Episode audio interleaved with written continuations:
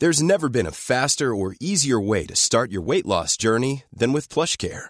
PlushCare accepts most insurance plans and gives you online access to board-certified physicians who can prescribe FDA-approved weight loss medications like Wegovy and Zepbound for those who qualify. Take charge of your health and speak with a board-certified physician about a weight loss plan that's right for you. Get started today at plushcare.com slash weight loss. That's plushcare.com slash weight loss. plushcare.com slash weight loss.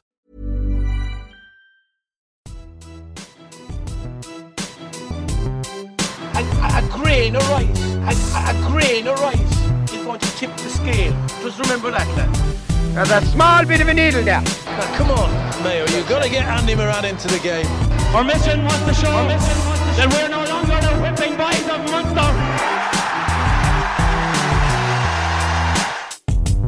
When we started uh, these Examiner Sport podcasts, the experts, uh, people certainly we we were listening to and should have listened to, told us don't go longer than 35 or 40 minutes with any of these podcasts because people will switch off. And you know what? They've been proved dead wrong. We've actually we, we did a couple of lengthy podcasts. The first one was a sit down with the former Cork GA legend Larry Tompkins. It didn't start off as an extended sit down. It didn't start off as an extended one hour plus interview. It just turned into a great conversation. And we have continued and we are going to do a series of those. The second of them was before Christmas with the late, now sadly departed Garrett Fitzgerald, the chief executive of Munster Rugby. The third in the series is with a man whose name has been in the headlines quite a bit in the last couple of weeks, Declan McBennett, who was the head of sport with RTE and is charged with the responsibility of RTE's entire sports output. He's been in the news, obviously, because Joe Brolly has had his say in terms of the fact that his contract wasn't extended. But we spoke to Declan about a lot more than Joe Brolly. We spoke about everything from television rights to women in sport to female punditry to what makes a good pundit and, in fact, what makes good sports television. Enjoy the listen. Declan McBennett. Sorry, I'm eating a, a Jaffa cake in my mouth. Um, you, both of us, actually came into sport um, from a news background. I was kind of doing politics and health. You were in the north for a long time. Some people might see that as a hindrance. I would see it as a huge advantage in your job in terms of the perspective that you bring to being head of sport. Give me a sense of where you are on that. Um, it's interesting because I'm 20 years in RTE. Uh, heading for 21, and 15 of those were in news, and five uh, coming up on six now have been in sport. So, again, people who work in RTE will have different perceptions. My perception of RTE, because of my background, has always been that it's about news, sport, and national events. It's essentially national moments. Now, the national moment could have been, and I worked on the general election a couple of weeks ago because it's an all encompassing project in RTE. So, um, it's about news, sport, and national events. So, whatever those national events are, be they a general election, or be they Storm Ophelia, or be it the All Ireland final, or Dublin five in a row, or uh, Ireland playing the All Blacks, or the Olympic hockey qualifiers, there's a huge sense there that for RTE, for all its faults, and people will criticise it as they as they go, there is a sense that when those moments come up, RTE are front and centre of it. Um, what you do have is news tends to be very much wham bam every day. Mm. It's a treadmill. Sport is obviously more event driven in television terms. In radio terms, to a lesser extent, but it's still driven largely by Saturday sport and Sunday sport. Where online in the digital dimension, as you know, well know now, is the one that never sleeps. So it's a constant basis in terms of, of, of the turnaround.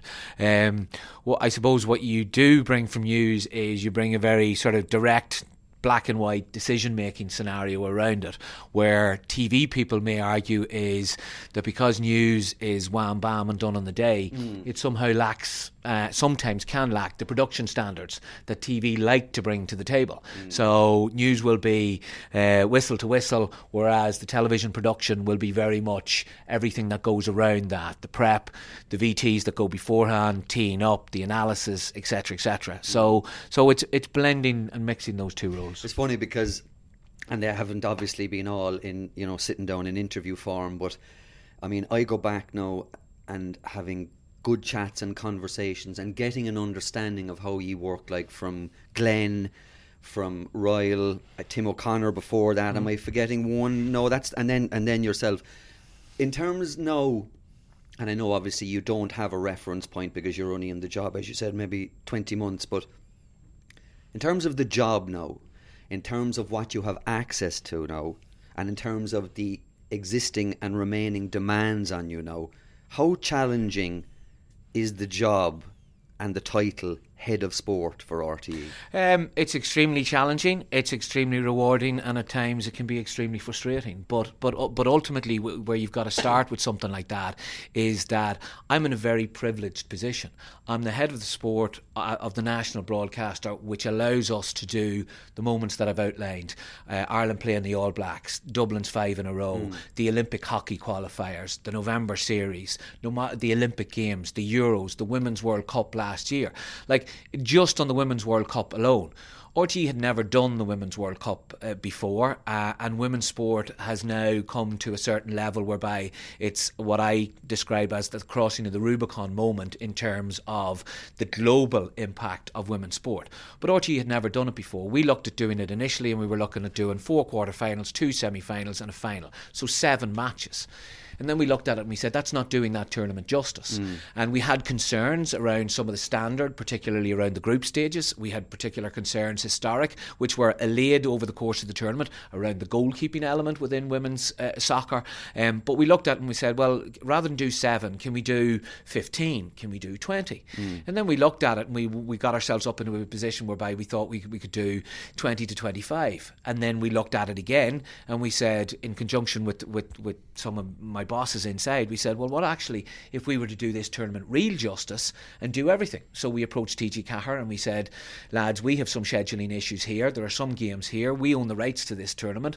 Rather than let it go, uh, why don't we sit down, see if we can work something out here? So TG Cahir ended up doing 29 games. We ended up doing 23 we did 52 games in a women's World Cup that built That and built and built in? that, that we weren't in that built and built and built. And the group stages got a certain level of audience and the knockout stages got a certain level. And the semi-finals blew it off the charts because it was England versus the USA uh, and then the, the final as well. And and people like Sam Kerr and, and Lucy Bronze and, and Megan Rapinoe became global superstars and we were part of that. But is that how you measure the metric of that? How do you measure the how successful that is for you? Is the metric literally the number of eyeballs no, watching? No, but but but it, but it, it, it now is a metric, and it has to be a metric. So I, I've met a number of sporting federations and associations, and I've said to them. Because of the world we live in, because of the financial situation, and because of the competitive nature of our industry, you have to look at figures now in a way that you may not have looked at them in the past. Because everything would have been, well, it's public service, so we'll do it because it's public service, and the numbers are important but not crucial. So now we look at the numbers in a way whereby, um, essentially, in very broad terms, if your uh, program or your um, sporting event or your occasion is doing 100,000 plus of an audience, it's in a good space. Mm. If it's doing in the region of 50 to 100,000, then you have to ask questions as to the merit of doing this and it needs to be scrutinised. and if you're doing under 50,000, then effectively real serious questions have to be asked as to the long-term viability of doing something like this because of the cost involved, etc., etc. Now you have to balance that with the public service remit because we're not just about numbers, and it can't be about the three big sports, GAA, rugby, and, and soccer, that will automatically deliver big numbers. Otherwise, hockey would have never got near um, television screens, or Rhys McClenaghan in, in, in gymnastics would never have got near it. But but but equally, you have to look at the impact that it is having, and if you look at something, and I think the women in sport thing is something that's particularly prevalent over the last 12 months. But, but and, and I have issues around that. But uh, if you look at something like that, then you see, well, what's the wider impact here? And the wider impact is, and we're all driven by our own environments. I have a 10 year old daughter, so I look at the world now in a different way in relation to my 10 year old Same daughter. as, yeah. Because she plays sport, she plays soccer, she plays GAA, she's mad into it. She's been to Anfield, she's been to the Aviva, she's been to Croke Park, and she's been to a McKenna Cup game in Inniskeen, which is not exactly as glamorous. So, but but but she's she's now engaged, she's now involved, she draws daddy's in, da- daddy in, in, in this case, and it, her opinion is equally as valid as her brother's opinion, and that's the way. So, if you only had boys, Declan, are you saying, you know, this is. A, I, I'm in the same boat Yeah. as you, by the way. I understand exactly where you're coming from. I mean, I, I'm go- I want to come back to the women in sport thing um, and, and obviously women in media and all that because I think it's a very interesting um, and often divisive debate, even in my own head, by the way, that is. But in terms of, you spoke about all the things you covered there. I, I- you know, in terms of the perfect cocktail, you know, for ye, Yeah. what are the elements of your coverage? I presume it's analysis, commentary. Obviously, you take it as a given that the technical side of thing is going to be perfect. Even though I know you did have a glitch at the start of the Rugby World Cup. Do you remember that? I remember that. There, anyway, we, we'll come back to it. Yeah, What I'm saying is, well. yeah, like in that situation, what is the what are the elements that you need to get right percentage wise in the cocktail to, that you go home at the end of the day and you kind of say to yourself, that was really good TV. Okay, so you mentioned that I'm 20 months in the job.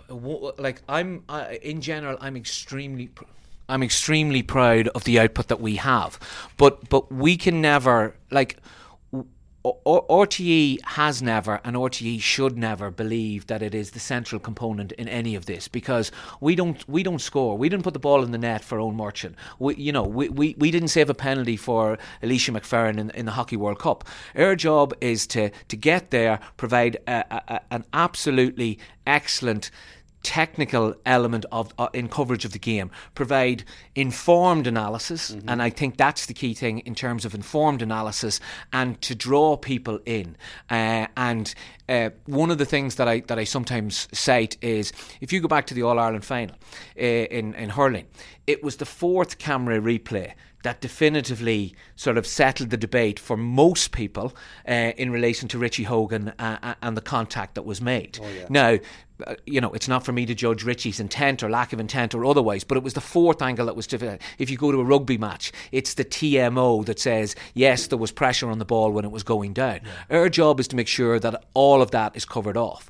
Our jo- and credit where it's due, the All Ireland semi final wasn't it Limerick and Kilkenny? It was the Cusack, ca- Cusack stand angle of the sideline cut that did get the deflection and should have been a 65 that was the talking Yeah, point. uh, uh, and, and in fairness, to, uh, in, in fairness to, I, I think it was Michael Duignan who was immediately on. He was, I don't think he was working that day, but Michael Duignan was the person who immediately spotted that, and then it became a conversation. We became aware of it. The dir- director went and looked for the for, for, for the correct angle, and then it was proven definitively in terms of the nature of, of what was at play, in the sense of it should have been a 65, and it wasn't. So our job is is to turn up, and it could be in all sorts of weather. If you if, if you remember back to the very the Olympic hockey qualifier, not the one that people remember, which was the second one, but the one that was played on the Saturday night, was That's in right. atrocious, Atrocious conditions. weather, yeah. But our job is, is, is to put that on to provide a uh, to, to, to, to to reflect the spectacle. I was going to say provide a spectacle, but we don't do that. The players do that Mm. to reflect the spectacle, to inform people, to entertain people. In some cases, to educate people, uh, because again, hockey is is like something that uh, uh, an audience comes to every now and again. Most of the nation don't understand it, but it's like the Olympic Games. When you watch the Olympic Games, nobody understands half the events, and then within ten days, everybody's an expert in relation to every event in the Olympic Games. Uh, you know, from from Taekwondo to to the modern pentathlon, and suddenly everybody knows something about it. That's our job, and in general, with with with a couple of exceptions. I think we do a very, very good job across across all platforms. Like our radio coverage on Saturday and Sunday, I would argue our radio coverage on a Sunday in terms of w- the, the breadth of coverage. And last weekend we moved all the rugby to two FM so that so that the GAA uh, was still covered. Whereas on the weekend of the general election, we didn't have a Sunday sport that day because. Uh, the, arguably the whole country, um, and certainly RTE, was consumed by the election. And that's something that we have to do as part of our public service remit. So something like that is a big decision for us. But but but our coverage in general. I think is is largely on the mark. Now there will be people who will be critical, and I've said this before. I think eighty percent of the criticism is through a lack of knowledge. Um, Ten percent of it is generally off the wall, and ten percent of it is largely justified. Only 10% is off the wall. I'd, I'd actually say. I thought you were going to say only ten percent is justified. No, I would say only 10%. I mean, that is something, Declan, which, I mean, and you, both of us are on social media. Um, like at times I find social media an ugly place. I mean, genuinely, some of the lads I got to be thankful at times to Larry and Cullum sitting around me uh, who say to me like, "Don't, you can't re- re- respond to that," and it's kind of one of those debates, isn't it? I often think we, we talk about this sensationalism and people's appetite for it um, being a new, relatively new phenomenon. But my argument, is is it really? I mean, we've always liked the controversial soundbite. We've always tuned in to, you know, and I'm going to come obviously to uh, to the punditry issue as well in this. We always kind of say, I got to hear what he's saying, or I got to hear what she's saying, or they're going to say something. I'm going to watch this because your man is going to go off on one here for certain.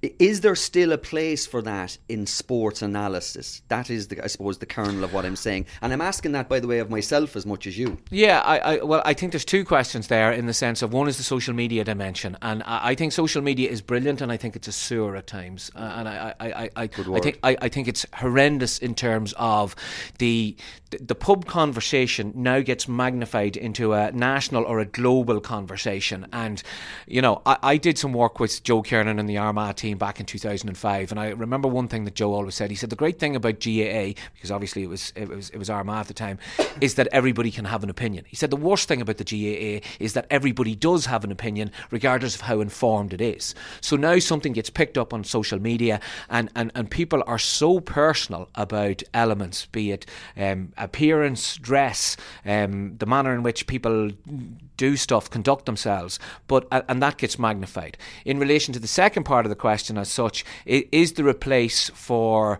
the controversy? Is there a place for the soundbite? Yeah, absolutely. Part of what we do has to be about entertainment.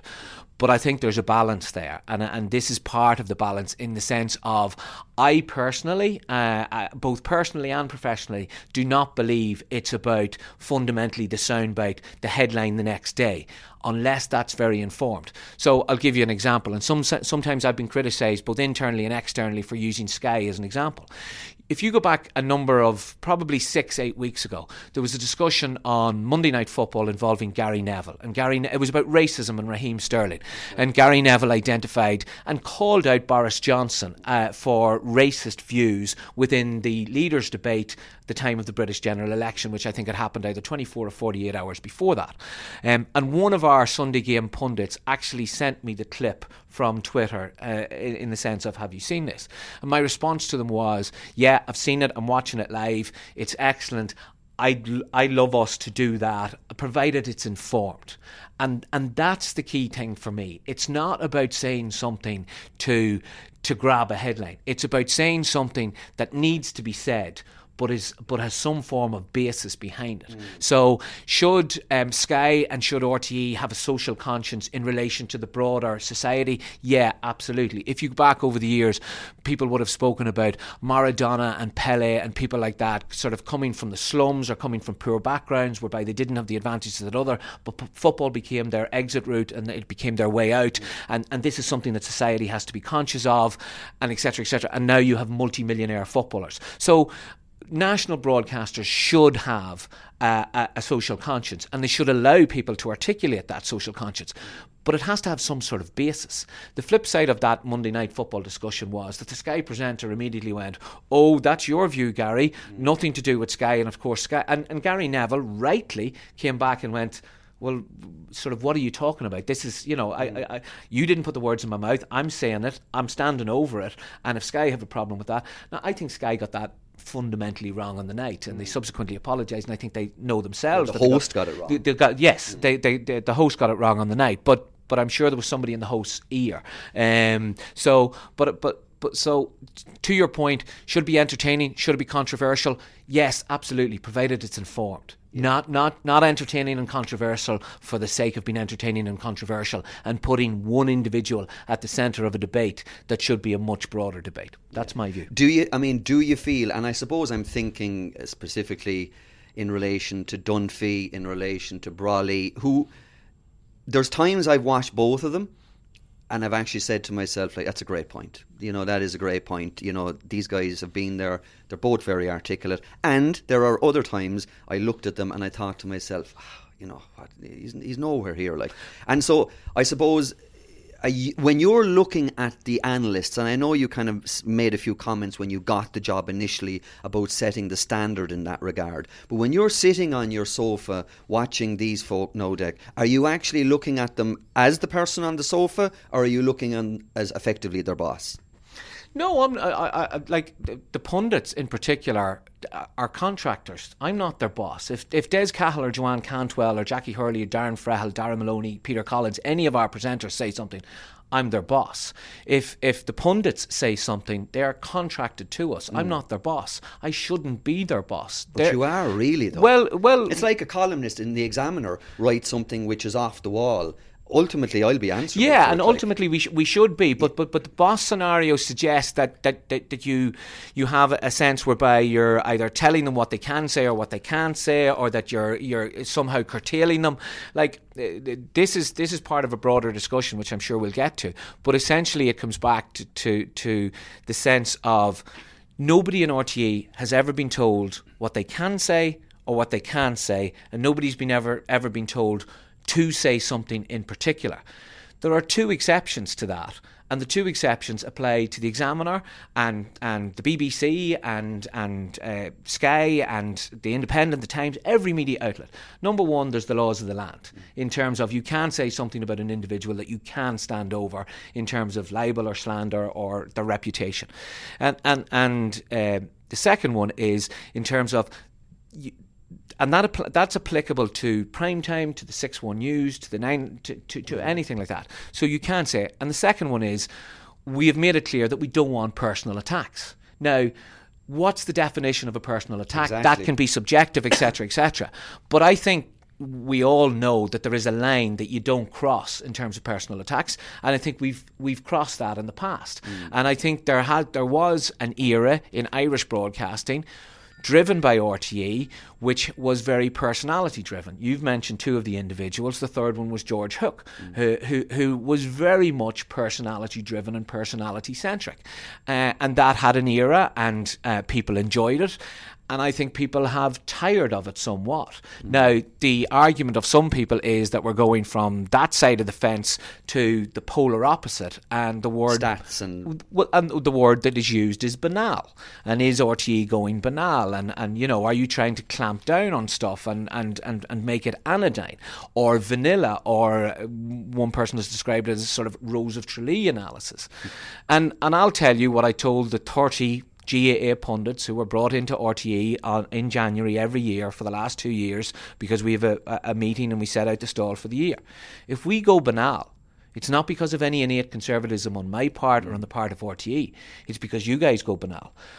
But I find it hard to, to, to, to, believe that Tomás Ó Sé or Colm O'Rourke or Dónal Cusack or Richie Sadlier or Liam Brady or Didi Hamann are suddenly going to go banal mm. um, uh, because it's not in their nature. We don't want them to do it.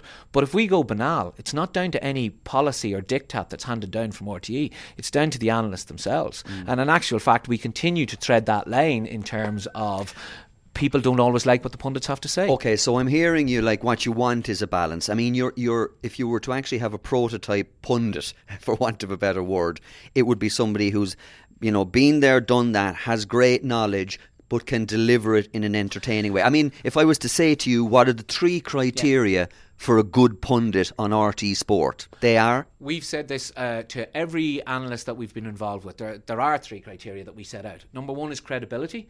Number two is an informed opinion. And by informed opinion, I mean something over and above that you're going to hear on the terraces or the pub.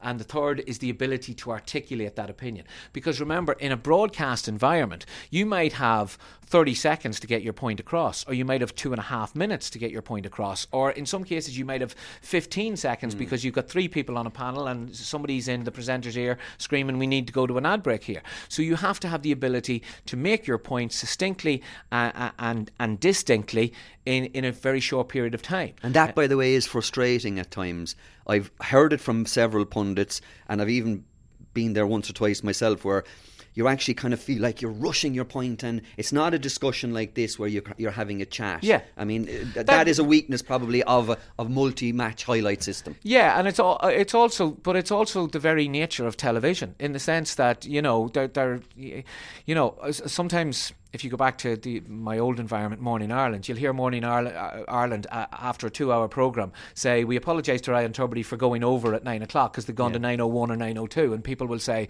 "Well, how can you go over on a two-hour program?" By the very nature of things, is that discussion panels will overrun. Everybody wants to make their point. Some people have very valid points to make. We live in a world whereby we're dual funded. We have to take ad breaks. This is the nature of things. We run competitions, and and that happens. But but but a, a really good pundit, you know, can can can make their point very quickly, quickly, very distinctly, uh, and and and still get, um, still get their point across. Can I go back on one thing? Because again, there is a huge focus now, and, and you've picked up on it again in the sense that we are looking for balance, and balance is almost put forward as, as, a negative. I don't think we are looking for balance because balance is now seen as well. If you've got X, you must have Y, and if you insult A, you must cover cover it off with B. I don't think we're looking for balance. Uh, like, for example, if you go back to some of the m- more controversial incidents, let, let's take the Richie Hogan sending off. Right. So, so Henry and Jackie were on that day, and both of the lads said, no, there are extenuating circumstances. The head moved backward. Richie, it's a fraction off on the timing, etc., etc. Uh, and Anthony Daly and Dónal Óg were there, and they're going, sorry, lads, it's a red card, it's a red card. Yeah. That's not balance. We're not looking for somebody to say he was Yeah, right, yeah, he was I- wrong. I hear you. What we're looking for is an informed debate. In the same in the same way that you could argue that a red card is a red card is a red card, and there's there's there's no argument around that. But Mm. we're not looking for a for a balance whereby somebody says one referee is great and another referee is terrible, or you know there was a referee who was praised on League Sunday on on Sunday night, Mm. uh, but equally there was a degree of controversy around some of the hurling decisions Mm. that were made on Sunday night. Again, that's not balance. That's just calling it as it is. And you had the same issue with the football final with uh, Johnny Cooper sending Yes. off when Ciarán Whelan was was in the studio that day. And I suppose that leads me to a question which I don't have a right answer to, but because you know I'm just wondering what your view on it is.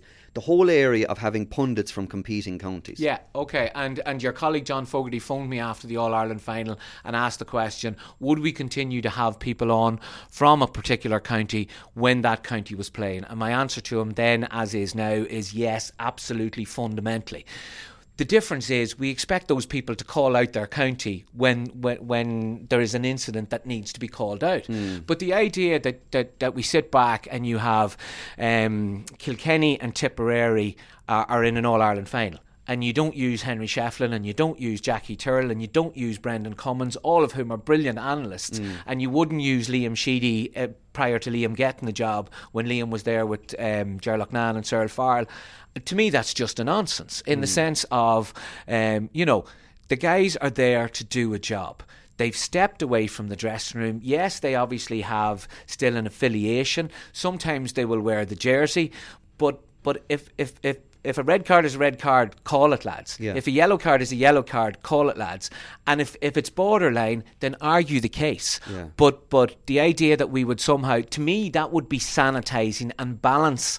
That that would be the, the where the balance goes wrong. I, yeah, no, no, It- I hear you. so- and, and so everybody's from somewhere. Yes, and- everybody's from somewhere anyway. And and, and, and, and I think we have a brilliant pool of pundits and analysts now. But- their job is to call what they see in front of them. And I don't care what jersey they wore or what jersey is playing in front of them. If, if, if they can't call it, then they shouldn't be there, and their job is to call it. So so to somehow penalise pundits because their county is playing, to me is is just it, that's balance gone completely wrong. Are there? I presume you're constantly, Declan, no more than the rest of us, um, looking for new talent. Yeah. and looking for people. Uh, last Monday night week, you probably saw it. Um, Roy Keane and Jamie Carragher had a very interesting conversation on Monday Night Football. Bit of fun Yeah. about them joint. But I just looked at Keane, and I've seen Keane be personal now. I've seen him call, I think, two Spurs fullbacks dumb and dumber, Correct. which probably crosses the threshold that you're talking about a while ago. But is Roy Keane, does Roy Keane tick all those boxes that you spoke about as a pundit at the moment? I know he'll argue he wants to get back into management, he's only in it short term, but he's earning his bobs from Sky. Oh yeah, absolutely. I think uh, like one of one of the key arguments around something is if I'm watching this uh, and it gets to half time, am I going to go and put the kettle on or am Yeah. I going to stay because I want to hear the views of A, B, and C? Uh, and Roy Keane, in large measure, not for everybody now, because Roy has uh, gone on, on various different tangents at various different times. Um, and, and Roy is a, is a polemic figure in some senses uh, anyway. But are you going to are you likely to watch uh, Roy Keane? Yes, absolutely you are, uh, and that's the nature of the people that we have to look for. But I, again, come come back to it, and, and, and Roy has played the game. It, it, I, I mean, the punditry game as much as anybody else. Roy knows that if he puts something controversial in there, it will get picked up. The question is, is is that an informed opinion, or is that Roy playing the game? Shit storing. Yeah, exactly. Um, Picking and- and- 10 United players and one Liverpool player last Monday night. and, and, that's the nature Yeah. of it. But that's great. But you see, that's the discussion again, Declan, isn't it? That's still great TV. Uh, Yeah, and it's very entertaining TV. Absolutely. But you have a butt there, have and you? I watched it. No, I- no, I don't have a butt. uh, Well, I have a butt with it in the sense that you know, I, I think picking teams for the last ten years or the last twenty years, or comparing a team like they did it the other night with the the, the seventy seven Douglas uh, uh, team with the eighty one Alan Hansen Ian Rush team, uh, now forward to the Fergie team, now forward to the Mo Salah Bobby Firmino team. You just kind of go, ah, lads, just enjoy it for what it was. Mm. Like you know, you, you know, was Mick O'Connell better than Jack O'Shea? I don't know. I didn't see Mick O'Connell. I saw Jack O'Shea. He was a legend. You know, is, Yeah, is he sure. better than Brian Fenton? Let's just enjoy Brian Fenton for what Brian Fenton is. Enjoy Jack O'Shea for what Jack O'Shea was, and celebrate the fact that every generation has its heroes, and every generation produces a new set of heroes. And that's that's David Clifford now. That's Conor McManus now. That's Michael Murphy now. Sure. So you know, Do do you just accept it at this stage? Uh, and it was something uh, actually one of your, I would say, best pundits said to me uh, recently in a chat, but I won't say who he was. Like, do you just accept it now? When you heard that Joe Brolly rant um, after leaving, do you just accept it now that nobody's going to walk out the door, Marty, like not having their contract renewed, and actually say thanks, RTE, it's been wonderful? Uh, no, I don't accept that because if you look at uh, Robert Hall uh, left us a, a couple of weeks ago on our racing yeah. coverage, and, and Robert was extremely professional, very respectful. Um, by the nature of things, um, time moves on, and, and, and Robert had a lovely tribute going out the door uh, uh, as such, and acknowledged that, and came back in email form and text form, and he was, as you would expect from Robert, a perfect gentleman in relation to that. So no, I, I don't accept, but but equally, um, I'm not surprised if somebody doesn't have a contract renewed and decides to have a lash. No, I, I think you'd be naive. Because Dunphy did it. Um, I'm not sure George Hook did it or not, but Joe certainly did it. And Yeah. I saw the Joe one because it was YouTubed by Shane Stapleton on Yeah. the day, and I watched it afterwards. And look, I'll offer an editorial opinion in this. I thought he over personalised it. I thought it. I thought he got too much into Declan McBennett and not enough about RTE. And it seemed that he was laying what he perceived to be the ills of RTE sport directly at your doorstep. And I am telling you that to your face. If I thought it was bang on, Declan, I'd say it was bang on. Yeah, I, no, I, I, I- I, I fully accept that. Like, I mean, the, the, um, the best piece of advice I got came from somebody who said, uh, even the winner gets dirty if you allow yourself to get dragged into a mud fight. So there were a number of things that were said by people who have not had their contracts renewed that were very direct, um, and and I've I've no intention of going there in the sense that um, there's there, there's there's I, I th- I think the public in general are bored with it, and I don't believe getting into a tit for tat is is of any basis. What I will say is this.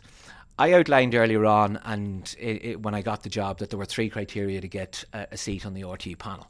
So you have credibility, informed opinion, and the ability to articulate that opinion.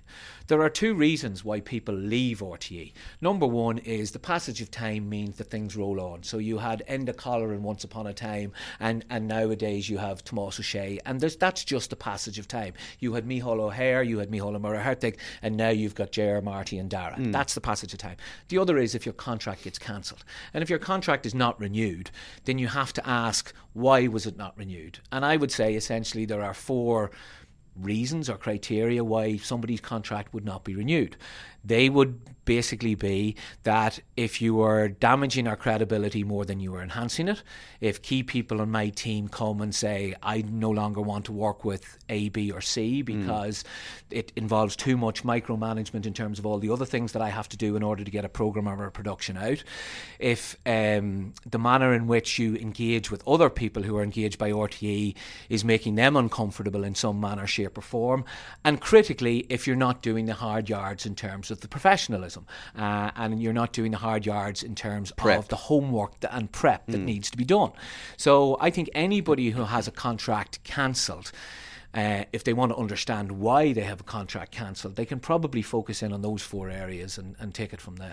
And just, and I, I appreciate your, you, you, know, and I, you know, you're not going to get into a tit for tat, and that's mm. But, but I just to clarify two things for me on that that, that were kind of left because obviously this is your first time speaking since uh, Joe Brolly left RTE the decision not to renew his contract was that based in any way on his performance on All Ireland final Sunday no. on the first of September? Definitively no. The decision with regard to Joe's contract was taken before the first drawn game.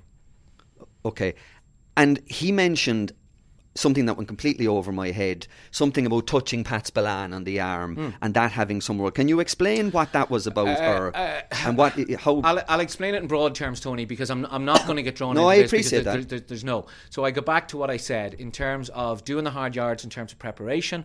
If key people on my team don't want to come to come along, uh, or don't want to work with individuals anymore, uh, if you're damaging the credibility more than you're enhancing it, or if your interaction with, with, with other people that are engaged by RTE is not at the level that we would want to do. So if I come along to, to, to Tony Leen and I say, Tony, your contract's not been renewed, I would expect your first question to be why. And the answer to the why is the four things that I've just outlined. I would expect your second question to be, well, give me examples in relation to what you're talking about. So everything that was put out in the public domain there related back to particular examples. No one thing in isolation, but a combination of, uh, uh, of examples. But I suppose fundamentally, the, the, the, the key thing that has emerged from a number of those uh, non contract renewals are uh, along the following lines. Nobody has ever been told what to say on RTE, mm. and we have we have. I'll, I'll deal with GAA because that's the area that you've touched on. We had 39 pundits working for us last year. We've 30 working for us this year. Not one of those pundits uh, has come out and said we've been told what to say, what not to say. We were encouraged to say this or encouraged to say that, or we were told not to say that. Mm. So nobody has ever told that. That's not the nature of these things. But I suppose the fundamental issue of this comes back, and you mentioned the Shane Stapleton um, podcast that mm. was there.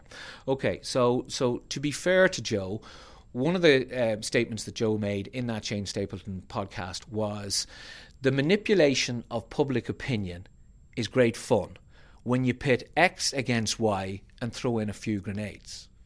That's where I have the divergence with regard to pundits. I don't believe in the manipulation of public opinion. Mm. I believe in standards that are informed, that are based up in some sort of fact, not statistical data that has to be churned out, mm. but based in fact. I don't believe in the manipulation of public opinion by pitting X against Y and throwing in a few grenades. Yeah. There's the difference. And interestingly, you've also mentioned there, like that you 39 last year and you have 30 this year, yeah. which means there's eight other pundits, by the way, haven't had their contracts removed or aren't going to be. No, no, and I'm I'm labouring the point because I haven't heard from any of those. Well, uh, that's a different. Uh, essentially, what we said. Uh, I took over the job on the first of June, 2018. We met with the pundits for uh, in January 2019 uh, in a GAA context. This applies to soccer. It applies to rugby. It applies yeah. to every other sport. Um, and we had 39 there. And what we said to them at the time was, guys, we need fewer, better, and greater consistency. Because I'll give you an example. Um, Pádraic Lodge, one of our commentators, obviously had worked with 16 different co-commentators across uh, football in the year before, in 2018. And, and if you tune into our rugby coverage, you know you're getting Michael Corcoran and Donal Lenihan, or you're getting Hugh Cahill and Donal Lenihan. Um, and, and there's a consistency there, and there's a, uh, a credibility there, etc., mm. etc., and there's a chemistry that allows. So Michael will know how Donal works, and Donal will understand when to come in with Michael. And there's and a relationship like with the listener. there's the a way. Relationship exactly yeah. with, with, with, with the listener, and and that's important, and people recognise that, and it's what makes other um, uh, radio presenters, be it you know anybody from Ian Dempsey to, to, to Ryan Tubridy. It makes you know the audience feel at home with them.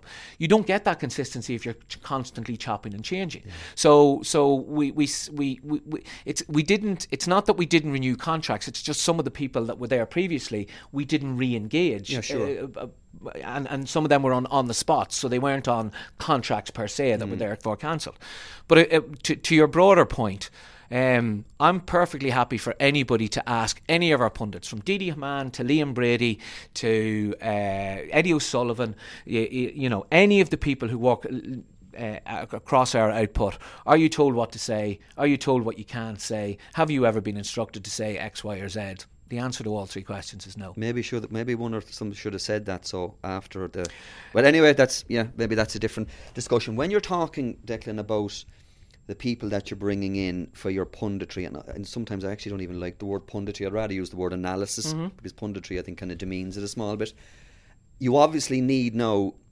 Sorry, you don't need now. I'd rephrase that, and, and even the fact that I'm rephrasing it, you know, feels like I'm kind of like dancing through landmines when it comes to. Yeah, I know where you're going here. Yeah, the, like the women, female, yeah. female analysis, yeah. like, and I look certainly. You know, you spoke about the criteria. Yeah, and I look at some sports stars, whether they're male or female, and I'd agree with you. Credibility, being there, done that, and the ability to deliver. Is it just a natural thing that you're finding it harder to get quality female pundits on at the moment because obviously just in terms of the numbers game there's so much more male sports people. yeah, and, and, and, and historically it's there because the male pundits have been have been there anyway and the pool is much broader and the pool is much deeper. If you take somebody like Ursula Jacob Bríd Stack and Elaine Aylward three of the uh, of mm. the of the female analysts who work with us all excellent all have credibility all have an informed opinion and all have the ability to articulate that opinion. But the pool is much more shallow on the female pundit analyst side of the house because there simply aren't the level of household names. What what broader society now is trying to do, and RTE is part of this, is essentially play catch up. Mm. But but but there's an expectation that we play catch up in 12 months for, for something that the, the male pundits have had 20, 30, 40 years of the Sunday game yeah. to do. Now you can go back to Liz Howard and say that there was a tradition there. Um, exactly. But but the pool is still very, very small. Mm. But but with great greater visibility, and that's one of RTE's responsibilities, particularly around something like camogie or hockey. With greater visibility comes greater name recognition, comes greater uh, facial recognition, comes greater um, exposure, and therefore people don't tune in and go, who is that individual. They tune in and they go, oh, I automatically know who she is. Mm. Because, you know, I, I, sat at the All Stars two years ago, and, and this is one of the things, and maybe it's a it's a, a reflection of, of my knowledge of hurling. But I, I, sat beside the father of a, of a very well known uh, Dublin footballer, uh, and the hurling team were paraded on the stage in front of us in the convention centre. And I said, take Joe Canning out of that team, and how many of those would you recognise if you walk down the street without their helmets? And and the reality of it is, because of the nature of helmets, etc., etc a much smaller number of the hurlers are instantly recognisable than the footballers. Mm. That's similar with regard to female sport because of the lack of visibility of female sport. But the flip side of that is, and I go back to my 10 year old daughter, is Ursula Jacob's opinion any less credible, any less informed, or uh, has she any less ability to articulate that opinion than Derek McGrath or Anthony Daly or Dónal Cusack or Dónal O'Grady? No, absolutely not. You know, we had the Women's World Cup, so we've Louise Quinn, Megan Campbell, mm. um, you know, Lisa Fallon. Lisa Fallon, who has worked with men teams. Over in Fiona, Chelsea, yeah. Fiona McHale is somebody that we've um, reached out to before and would like to do more with because she's managed men. You have to have a certain persona. You have to have a certain ability to walk into a men's changing room, command the respect of that team, and they all have that. Yeah, so you're right, but what you're you're talking about a meritocracy there. Yes, absolutely. You're, yeah, you're talking about a merit-based system, which I am 100% behind. Like the Examiner sports team is often described rightly as a very male-centric sports team, and it is. But we have given countless opportunities to f- female sports writers to want to be journalists, to female sports stars that moved into journalism. And the only one that has stood the test of time, and I, I hold her up every time I have this discussion, is Therese O'Callaghan. Therese O'Callaghan is absolutely brilliant. And I don't look at Therese O'Callaghan as a female sports writer. I look at her as I need a really good job done on that. I'm getting praise. Yeah, I, and I- that's the. Di- I'm just saying, Declan. There's a meritocracy. Uh, I'm just wondering. Where does merit end and tokenism begin at times? I, I, I, I never advocate tokenism. In fact, I think tokenism is dangerous and damaging to the pundit. So if, if there's an element whereby we're using somebody in a tokenistic fashion, that actually damages the Ursula, the Elaine Aylward, Yeah. the Bríd Stack. And by the the way, it damages gender equality as well. Denise Masterson. What, what I what I what I do argue is that on, until such time as every outlet tries a number of individuals, they don't know how good somebody is going to be. So, so somebody, men and women, will be given an opportunity and they will come across as very credible, very informed. But maybe do, don't have the ability to articulate that nature, and then you'll say, "Okay, we move on to somebody else." And the pool is smaller uh, on the female side of the house, but Are you going to be as harsh on one of those female tryouts as you would be on a male tryout? Uh, yeah. Are you going to be as harsh on a female who might say something controversial as you would be on a Brolly or a Dunphy or whoever else? If the opinion stacks up, I've no problem with the controversy involved. Will we be as harsh? Yes. Like we we have openly said that we need to try X number of individuals in order to find Y number hmm. because not everybody is going to make it. That's the environment. We've had multiple male panelists over the year that we've used, some of whom are legends in the game, and they didn't stand the test of time. Not because they weren't credible, not because they didn't have an informed opinion, but simply because it didn't work for them in a Delivery. broadcast environment. Yeah, I but, got you. But but but that doesn't take away from their knowledge. And yeah, I, I- again, this ties in with the whole social media thing at times. There are female pundits who get criticised, and people aren't listening to what they're saying. Um, and, and Mm. They've made their decision they've already. made their decision Yeah, by the very fact that they're standing there. I agree. And and why is why is A, B, and C commenting on a men's match?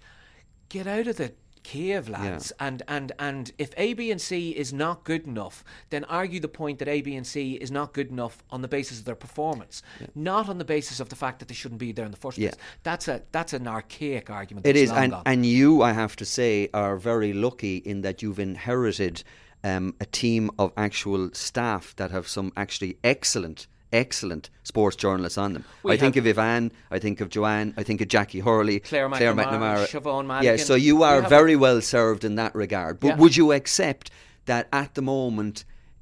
It is a hard sell at the moment to actually find the balance there because you're looking, you know, we're early in the process, I suppose, still. when it becomes the norm, then we've crossed the Rubicon. I agree. But but but last year again, go back to the Women's World Cup. We had a panel whereby I'm open to correction on this, but I think Jackie was presenting, and on the panel was Áine O'Gorman, Irish international, Louise Quinn, Irish international, and possibly Megan Campbell, Irish international. Hmm. Now.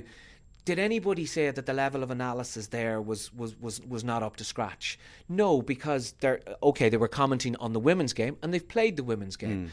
But but but. Did you have any male analysts on the show? yeah, we had we had Kevin Doyle, we had Richie Sadlier, Yeah. we had a number. But, so so again, you know, nobody said what are they doing commenting on the females game. You know, so wh- why are we asking the question why are the female? It's not about whether it's a man or a woman. It's about whether you're good enough and whether the point that you're making Mm. is so so. You know, go go back to some of the the, the controversies or um, disputed calls that have arisen in relation to the male pundits.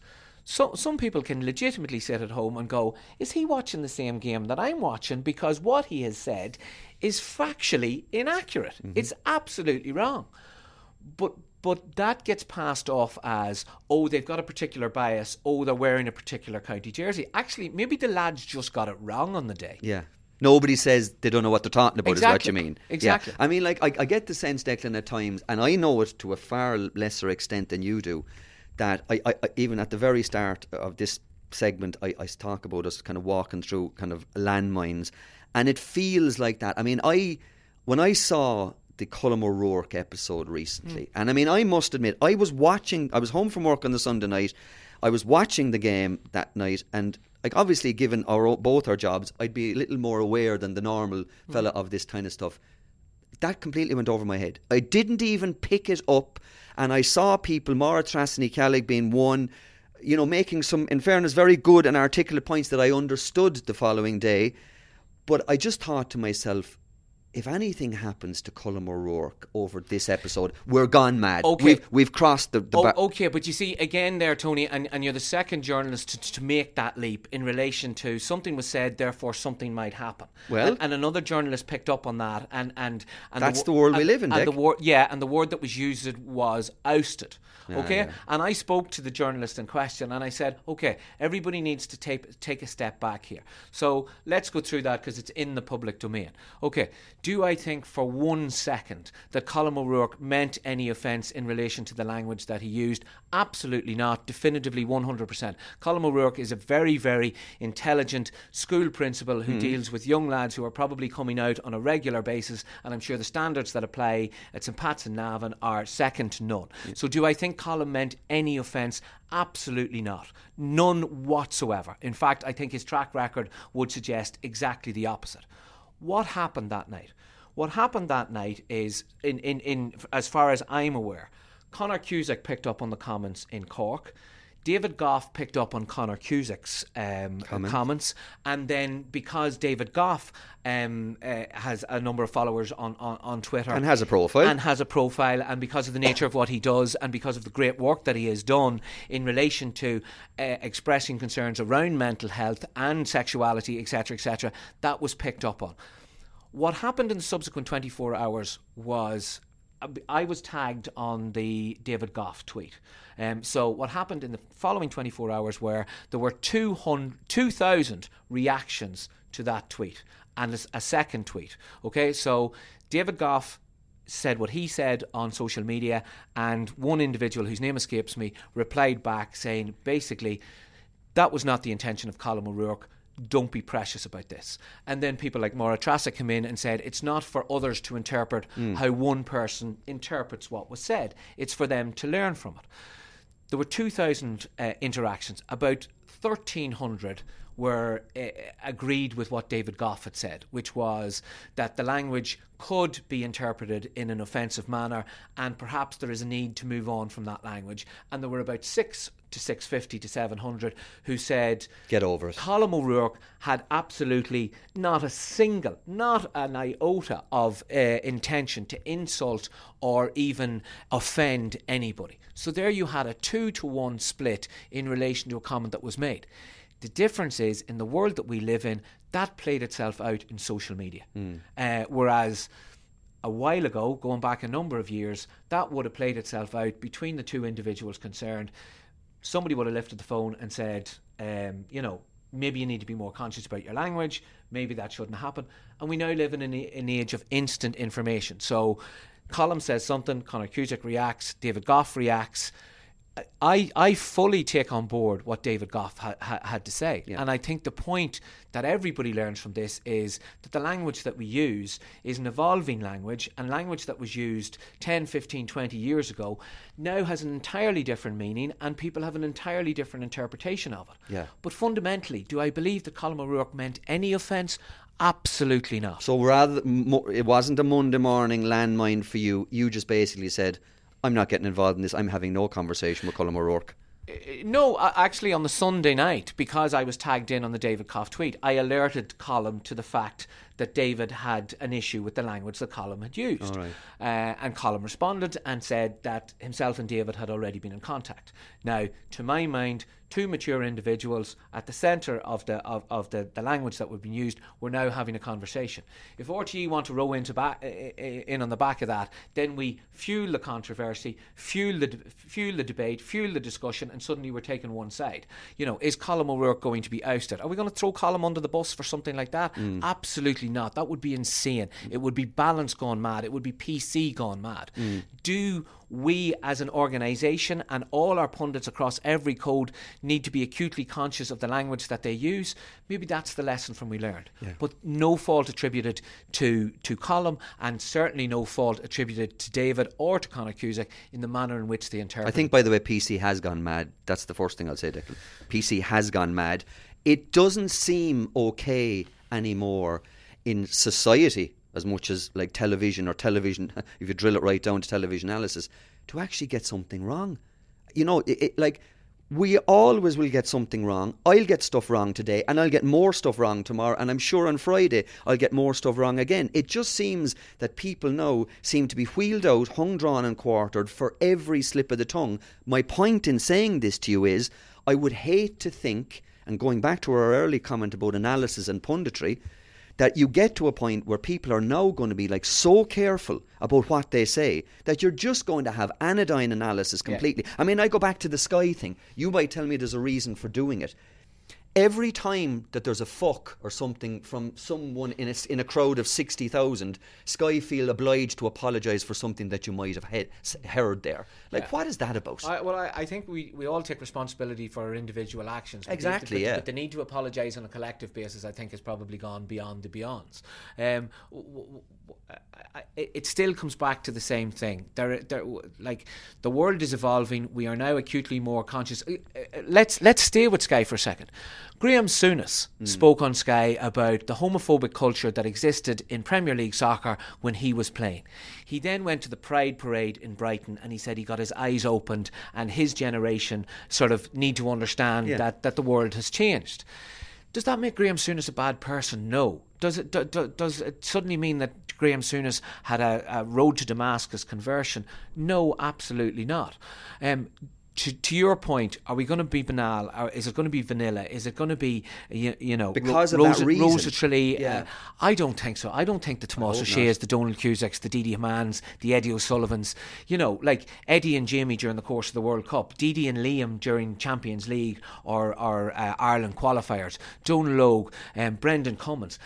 These lads are all more than capable of, of, of articulating what they need to say, and none of them put a tooth in it. Hmm. Uh, and I think pe- everybody has to be grown up about it. Yeah. Let's move on. Um, I wanted to chat to you about the whole area of rights. Again, uh, in, in previous cups of coffee and what chats or whatever I used to have with maybe with Glenn or, or Ryle Nugent. I remember one of them, and I, obviously I'm paraphrasing because I don't want to misquote them. I remember them saying to me, Tony, you need to realise and we need to realise that the day of RTE owning everything and having the rights to everything is long gone. Yep. And I get that. And that isn't just a market phenomenon. That isn't the fact that you've Virgin Media. That's the fact that your own pockets are a lot shallower than they have been. And Dee Forbes has articulated that. In terms of the, you, you used the word earlier, I don't know, was it in context to this, of frustrating? Like, is that probably the most frustrating, Declan, part of your job that you're watching Rog and these guys on Virgin Media last weekend, and you're kind of thinking, like, you know what, like, uh, we really should have the Six Nations. That should be our. That must be a, a frustration. Ah, yeah, there's an element of frustration at that, but like you can't have everything in the sweetie shop, and the world has changed as well. And as you say, our, our Director General Dee Forbes has articulated that RTE, and it's in the public domain, need to sa- save 58 million over the course of the next three years.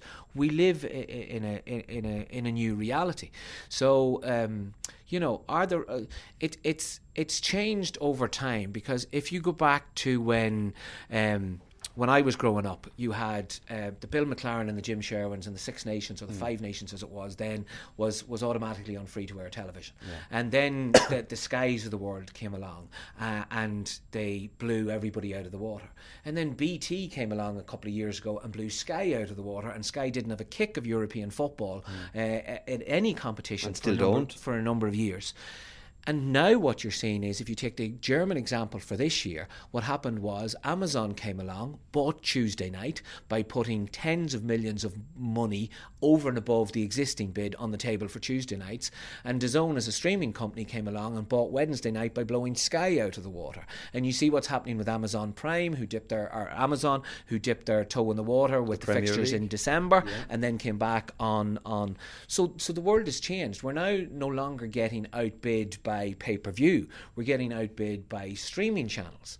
And and and that's the nature of this and and this argument won't go away, which is what I've said before. Every association, every federation has their absolute right um, be it the GAA or the Champions League, worth millions or billions, depending on the market, has the right to extract from their broadcast partners every last penny that they can, and then what they do with it is up to themselves. The flip side of that is that every association and every federation has an onus and a responsibility to remember that there is a difference between revenue and exposure. Mm. Because you can have all the revenue you want and your game will die. And there are specific examples around this, in ter- particularly in terms of cricket, mm. to a lesser extent in terms of Formula One. And what you saw with the, the, the World Cup uh, in cricket last year was that the World Cup actually, at the final involving England, actually Went ended free up to on, on Channel, Channel 4. 4, yeah. So so there's a, a there, we're back to that word balance again. Uh, you know, it's almost become obsessive in the modern day language. But I think in this case there is a balance to be struck between free to air uh, between uh, and revenue, and you see it playing out now in every single sport.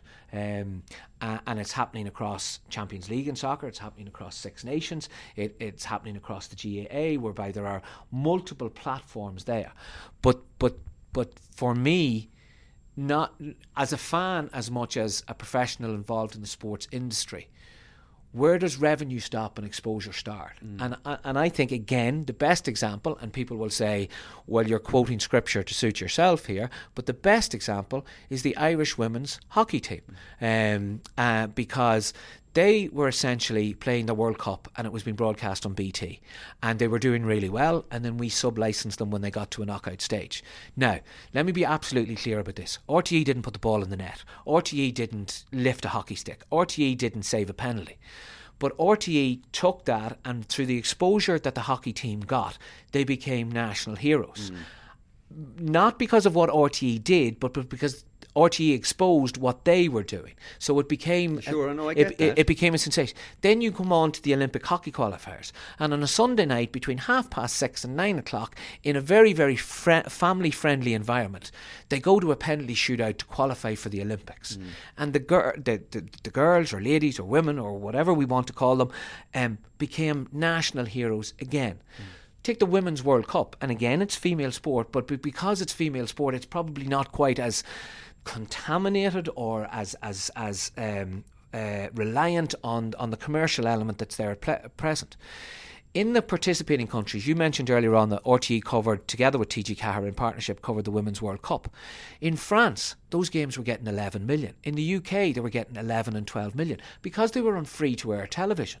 So um, Lucy Bronze and Jill Scott and all these players, um, Beth Mead, all became oh, national get, sensations that, because of that. Get, yeah, I get all that. Is that th- but is that your pitch going forward? Like that's your pitch going forward when you're competing with money. Yeah. But when you're competing with Virgin, which is also free to air, like what's your pitch then like you're obviously not going to sit idly by with your hands in your pockets and accept the fact that going forward the six nations is going to be on virgin no you, I, you know. RTE will go into every rights negotiation on the basis of trying to acquire rights and and and obviously there is a, a, a, sort of a hierarchy for want in terms of national moments, national events, etc., etc., and then you come further down down the down the line in terms of you kind of the Champions League, a global event, mm. but with actually very little direct Irish interest uh, input in, yeah. in, terms of players. We're not in the days of the Denis Irwins and the Roy Keanes and the, mm. you know, but but but it's a global tournament and everybody wants to see Messi and Ronaldo and Salah and Van Dijk. So RTE naturally will be in that space and we will bid for everything. But RTE has to be realistic in terms of what it can retain. And again, we're concentrating largely there in, in this discussion around the three main sports. Mm horse racing, hockey, um, you know, gymnastics, the things that I've said before. I, have made the point repeatedly that RTE used to have, in relative terms, a hundred pound to spend on three sports. Now it is eighty euro to spend on five sports. Right. Uh, and, point. And, yes, well put. And that's the nature of the industry. And and and, and sports will come and go. Hockey wasn't on the horizon a number of years ago. Gymnastics certainly wasn't on the horizon a number of years ago. But boxing was front and centre. Mm. Now boxing has gone off to to another. I, have spoken at, at, a, at a number of engagements, and one of the things I say in relation to the RTE argument, and again, people can say, "Oh, you're quoting scripture to suit yourself," or "Of course, you're pursuing your own agenda." But I ask the question Where were you when Houghton put the ball in the England net? Where were you when O'Gara dropped the goal? Where were you when Katie fell to her knees? Where were you when Ruby came round the elbow? Or when Sonia crossed the line? These are the moments that people remember. I remember where I was. Um, But are they? Uh, yeah, those you you're, you are citing scripture Yeah. there, Dick. I mean, where were we when Johnny Sexton dropped, kicked the goal? And- Virgin have that, you know. So, but it was still free to air. It That's- was still yeah. a, it was a national moment because it was free to air. You know. so you're saying they're not as much of a of a thorn in your shoe as the ones with the deep pockets. No, uh, but uh, essentially, Tony, it's, it's not really about being a thorn in uh, anybody's shoe. Of course, there is a competitive nature there, but the argument uh, goes beyond that in terms of what does it impact on a nation. Let me give you an example. Shane Lowry, okay, RTE Sports Personality of the Year last year, phenomenal success. You know what what that did for Clara, what Tiger Roll does for Summerhill, what Kira McGeehan does for Portaferry.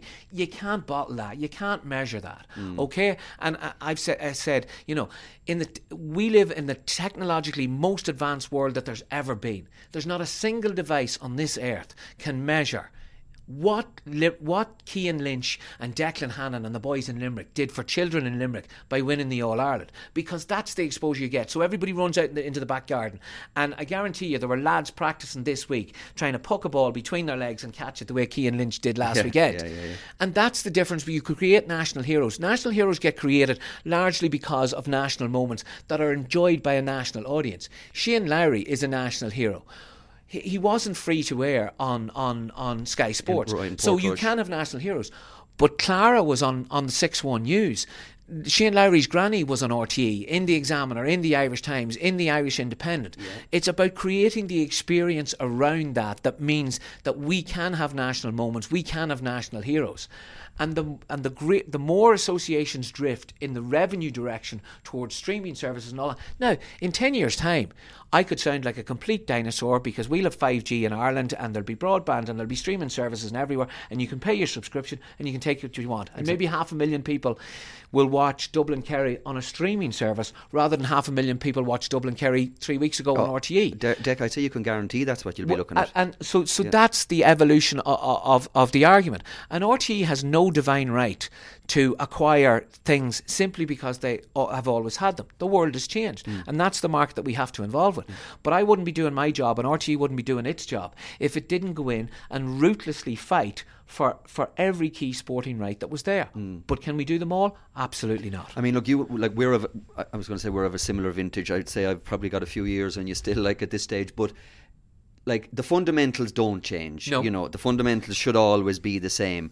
But realistically, like, I mean, and I use this metaphorically, we're we're playing a different ball game now in terms of how we consume sport. Yes. Um, you know, live streaming of matches. We're involved in it ourselves. Yeah. I can see a situation where Croke Park will start subletting rights out to individual counties.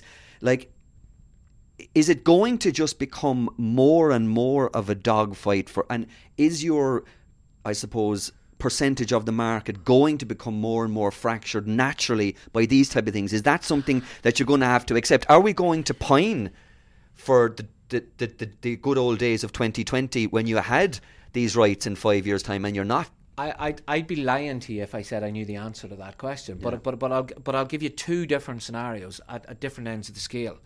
If you put um, Barcelona versus Liverpool in in um, the Olympic Stadium in, in in Rome or put it in Wembley, and there's ninety thousand there. You can't put 190,000 into the stadium, so it's going to be broadcast somewhere. So the key is that that the the, the mass global audience get to see something like that. The flip side of it is, and I have said this again, I think there comes a saturation point with regard to coverage, and I'd argue. Uh, people, agree with you, by the way. people will almost say that I'm arguing against stuff here. But I saw Jarlath Burns in an interview yesterday. He's going for the presidency, obviously, this weekend. And he was saying we have to be conscious of the saturation nature of our games because if if I'm going to a match, uh, if I'm Joe Smith and I'm going to a match in Páirc Uí Chaoimh next Sunday, and I'm going to take my 10 year old son and I'm going to bring my 76 year old father, okay?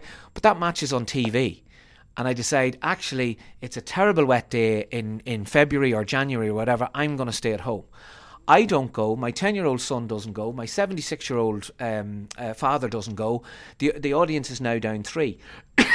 We've seen this. Jarlath was citing Armagh TV, whereby the attendances at the athletic grounds have dropped in some cases because Armagh TV are streaming. So games. he's advocating what? Removing the right Well, I, I, no, I think he's arguing. I, I, far be it from me to articulate what Jarlath is, is advocating, but I think he's arguing that there has to be a wider view as to how we look at broadcasting in general here. I agree. You, you absolutely saw it in relation to RTE's club coverage. One of the things that, that I am most proud of since since since I came into the job is that RTE, as the national broadcaster, has extended its GAA footprint from four months to nine months. agree. We've the National League, which is doing very well for us, and you see those those those moments You being the created championship again. and then you have the club. Mm. And then we've the club. But we saw, and, and you were uh, impacted on this as well, and so were TG Ceathair, whereby RTE or TG Ceathair go to a game, stream or broadcast a club game, Mm. uh, the attendance drops, and in Kerry, um, Kerry then make a decision to say, actually, no, we don't want live broadcast coverage of this because it's affecting our gate receipts. Now, if you drill into that, as I understand it, and you've covered this in the Examiner, but the, the, the rationale behind Kerry was we built a centre of excellence. We promised the clubs that they would not be levied in order to pay for the centre of excellence. If our gate drops by uh, 4,000 people at a 10, a 10 euro go, that's 40,000 euro. We still have to find that 40,000 euro in a different forum. Um, RTE and TG Ceathair are not going to pay 40,000 for one game in relation to that rights fee. So we now have to go back and possibly levy the clubs. So why would we let broadcast coverage in? The flip side of that argument, go back to what I said earlier on, is should one county see David Clifford play in that county final, or should 32 counties and a Yeah. global or audience should GA go? 10,000 see him play, or should a million or 900,000 or whatever? And, and and if you if you, if you want to go back to our club coverage this year, the highest audience that we got was for the Kerry double header featuring David Clifford because David Clifford is the modern day Puts bums on seats. He's the modern day Mikey Sheehy, who was. Stevie McDonnell, who was Stephen O'Neill, who was Gooch Cooper, who is Conor McManus, who is now, and, and arguably he's he, like he's he's such a wonderful talent that you everybody wants to see him. Uh, so yeah. I understand the Kerry argument. Yeah, it's a I ki- understand the broader argument, and then you take it through to a rights argument, and, and somebody goes, "Well, what are we doing here, lads? Are we streaming it? Are we deferring the coverage? Are we looking?" There's there's a there's a, an issue at play for for all the broadcasters at the moment, whereby live sport is where it's at. Deferred highlights is not where it's at. Mm. Deferred games as a whole is not where it's at because people now know by the nature of phones and radios and everything else, they know the result. It's not the same experience if you're sitting down to watch a match already knowing the result. Yeah, there is the issue as well, of course, Declan, in terms of talking about bums on seats, where if an association or a national organisation gets too greedy, we could be looking at a scenario down the down the track where everybody actually has it at home in the comfort of their own thing, and there's hundreds in the ground instead of thousands. If you were to take that to its nth degree, and especially in a country like ours where inclement weather is such a factor, like let's face it, we don't live in Los Angeles or Miami here. You are in a situation where people are actually going to say, you know what, I'll just watch this on the laptop. Uh, and that goes back to the point that I made earlier on. I absolutely, I, I don't think we're a million miles away from that sort of scenario whereby, so I uh, like it's strange for somebody who is involved in TV rights and uh, radio rights and uh, to say that we have to be wary of the saturation factor. I think we do have to be wary of the saturation factor, uh, and I think there's uh probably a balance to be struck. And I think you see it. I think a good example of it is is um, the the championship in England in soccer, mm. whereby there are games on Sky that are simply wallpaper in the background, and then when you get to playoffs at the end of the year, where you've Leeds or Aston Villa or whoever, then they get a massive audience because the Premier League has actually finished, mm. and you're now into the scenario of, of Wembley and stuff like that. But these are grounds that still field um, 20, 30, 40,000. Mm. But then you look at them some Monday nights or Tuesday nights or, or Carabao Cup matches and stuff like that, and the, the grounds are empty. Yeah. Uh, like I looked at uh, the Etihad the other night. Man City were playing West Ham last week. There was nobody at the well. When I say there was nobody at Yeah, the there game, was a lot of empty there was thousands at the game as opposed to tens of thousands at the game. This is Man City. Like this is a global entity, and they can't fill their stadium because the game against West Ham is is is on the TV. Just finally on the rights question. I mean, obviously, no, every, like everybody knows out there because you've said it yourself that RT is cash strapped. It's under financial pressure. Does that leave you with one hand tied behind your back in terms of bidding for stuff because people know you have a weak hand, perhaps financially, or certainly a weaker hand than yeah, you would uh, have but, but, but I also think there's a realization among the federations. Like the federations watch this kind of stuff very, very closely, and they know whether they're working in a buoyant market or a depressed market. Yeah. And y- you know, you look at the coronavirus this week, and Wall Street's going to take billions of hit and all that kind of stuff. So there are factors completely outside of our control. Uh, it goes back to, to, to me, when you boil it all down, it comes back to the same argument. The federations and the associations extract the maximum that you can get, provided you're not sacrificing the global exposure or the national exposure of your game Yeah. in, in favour of revenue, because there are now concrete examples whereby that has not worked, and and uh, arguably they need to be uh, aware of that the RT financial situation is well known. That's that we can't hide away from that. Mm. Does it does it mean that we're going in with one hand strapped behind our back? No, it means that we're going in with not the financial clout that we once had. But but we would argue that in terms of television, radio, online, social media, there is so much that we can bring to the table and part of our job in terms of the visibility, whether it's Irish hockey or David Clifford, is to help create the heroes of tomorrow. For my father, it was Pele. For me, it was Maradona. For my children, it's Messi and Ronaldo. Uh, and again, for I've, I've told the story before about coming out of the Kerry Monaghan Super 8 game in Clones, um, whereby Monaghan were uh, leading by three in injury time, and I made that schoolboy error of tapping my two boys on the shoulder and say, "Have a look at that scoreboard. This doesn't happen too often. I'm old enough to remember '79, etc., etc." And Big ball goes in, Star knocks it down. David Clifford. There's seven men. If you look at the the photo in the brilliant photo that was taken in the Irish Times, there was seven men between David Clifford and the corner of the net. And such was his genius that he managed to get the ball in the back of the net and we draw. And Monaghan came out that day and they were utterly deflated. And I was standing, Marty Morrissey was doing the Marty squad, and Jack O'Shea and Nudie Hughes were standing there. Absolute icons in, in, in, Yeah. in my era. And I said to James, See that man over there? That's Jack O'Shea. That's one of the greatest legends of the game. He scored a goal in 1981. I'll show you on YouTube tonight. And, and, he, and he's amazing. And he was one of the greatest players of all time. And he's from Kerry. And without missing a beat, my then 10 year old, now 12 year old, said to me, But what about the Gooch? And I said, Yeah, the Gooch is a brilliant player, but he's a different type of player. And, and the realization for me there was Jack O'Shea was my hero. But Jack O'Shea meant nothing to my 10 year old. But Gooch meant something to my 10 year old. And there's 10 year olds out there today who want to be Cian Lynch, or they want to be Messi, or they want to be Ronaldo, or they want to be David Clifford. Part of our role as a national broadcaster is to create heroes for the next generation. And that comes through visibility. And that can be Chloe Watkins, or it can be Kelly Harrington, or it can be Katie Smith, or it can be Ellen Keane. It can be every much a female sporting hero as it can be a male sporting hero. Katie Taylor. Go back to the boxing scenario, and again, it's rights. Katie Taylor's, I would argue, but again, you know, with, with bias, Katie Taylor's defining moment is when she drops to her knees in London and Jimmy's on commentary and it's it's there and it's amazing. Katie Taylor has gone on to do amazing, stunning things in, in the world of boxing in America, behind pay per view, behind pay per fight. You know, you look at Tyson Fury and Wilder the other night. Again, it's all. Does that have the national moment? To my mind, maybe not as much. Does it make millions for the individuals? Yes. Good luck to them. Does it make millions for the for the for the guys around them? Yeah. Good luck to them. Where's the balance? Last question. Um, your not necessarily your in tray, but your to do list for 2020. Well, I know, like you're not going to obviously give away. You're not going to give away your your negotiating Yeah. positions, but in terms of okay, what do we need? Do we need better commentators? How are we on analysts? And where are we on rights? We don't have the Six Nations, but we have the soccer. We have the GAA pretty much locked away. Where else do we want to go? Like, Yeah, Okay, uh, you're nodding your head and saying maybe not, but I would perceive that you have the GAA pretty much locked away at the minute.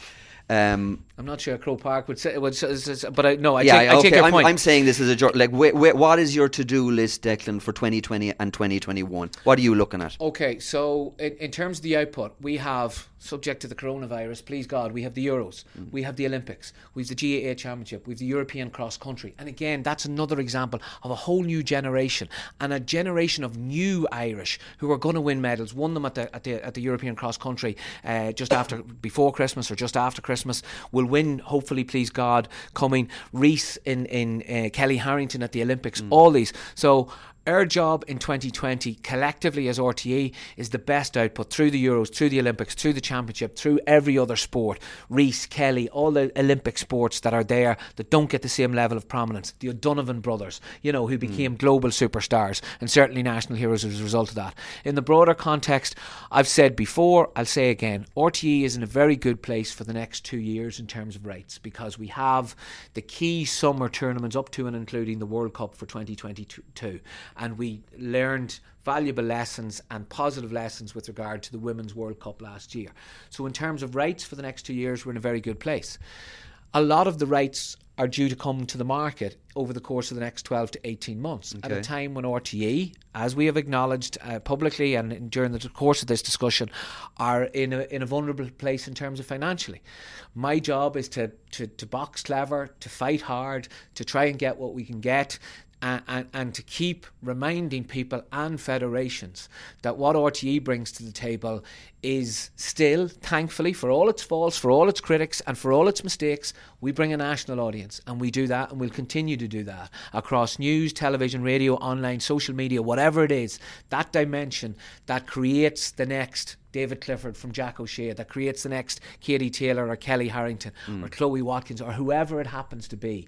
That's that's my job, that's my role. And I go back to the very first answer that I gave you. Yeah, I sense it'll be frustrating, but I sense it will be rewarding. I sense it'll be extremely challenging, but I sit in a privileged position as the head of sport for the national broadcaster to be even involved in those negotiations. And all the rights holders will push extremely hard and they will say there are no guarantees and the world's changing.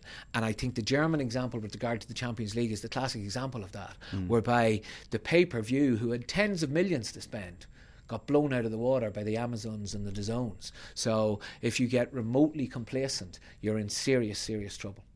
Declan McBennett, thanks a million. Thanks, Tony. Planning for your next trip? Elevate your travel style with Quince. Quince has all the jet setting essentials you'll want for your next getaway, like European linen, premium luggage options, buttery soft Italian leather bags, and so much more. And it's all priced at 50 to 80% less than similar brands. Plus, Quince only works with factories that use safe and ethical manufacturing practices. Pack your bags with high-quality essentials you'll be wearing for vacations to come with Quince. Go to quince.com slash trip for free shipping and 365-day returns.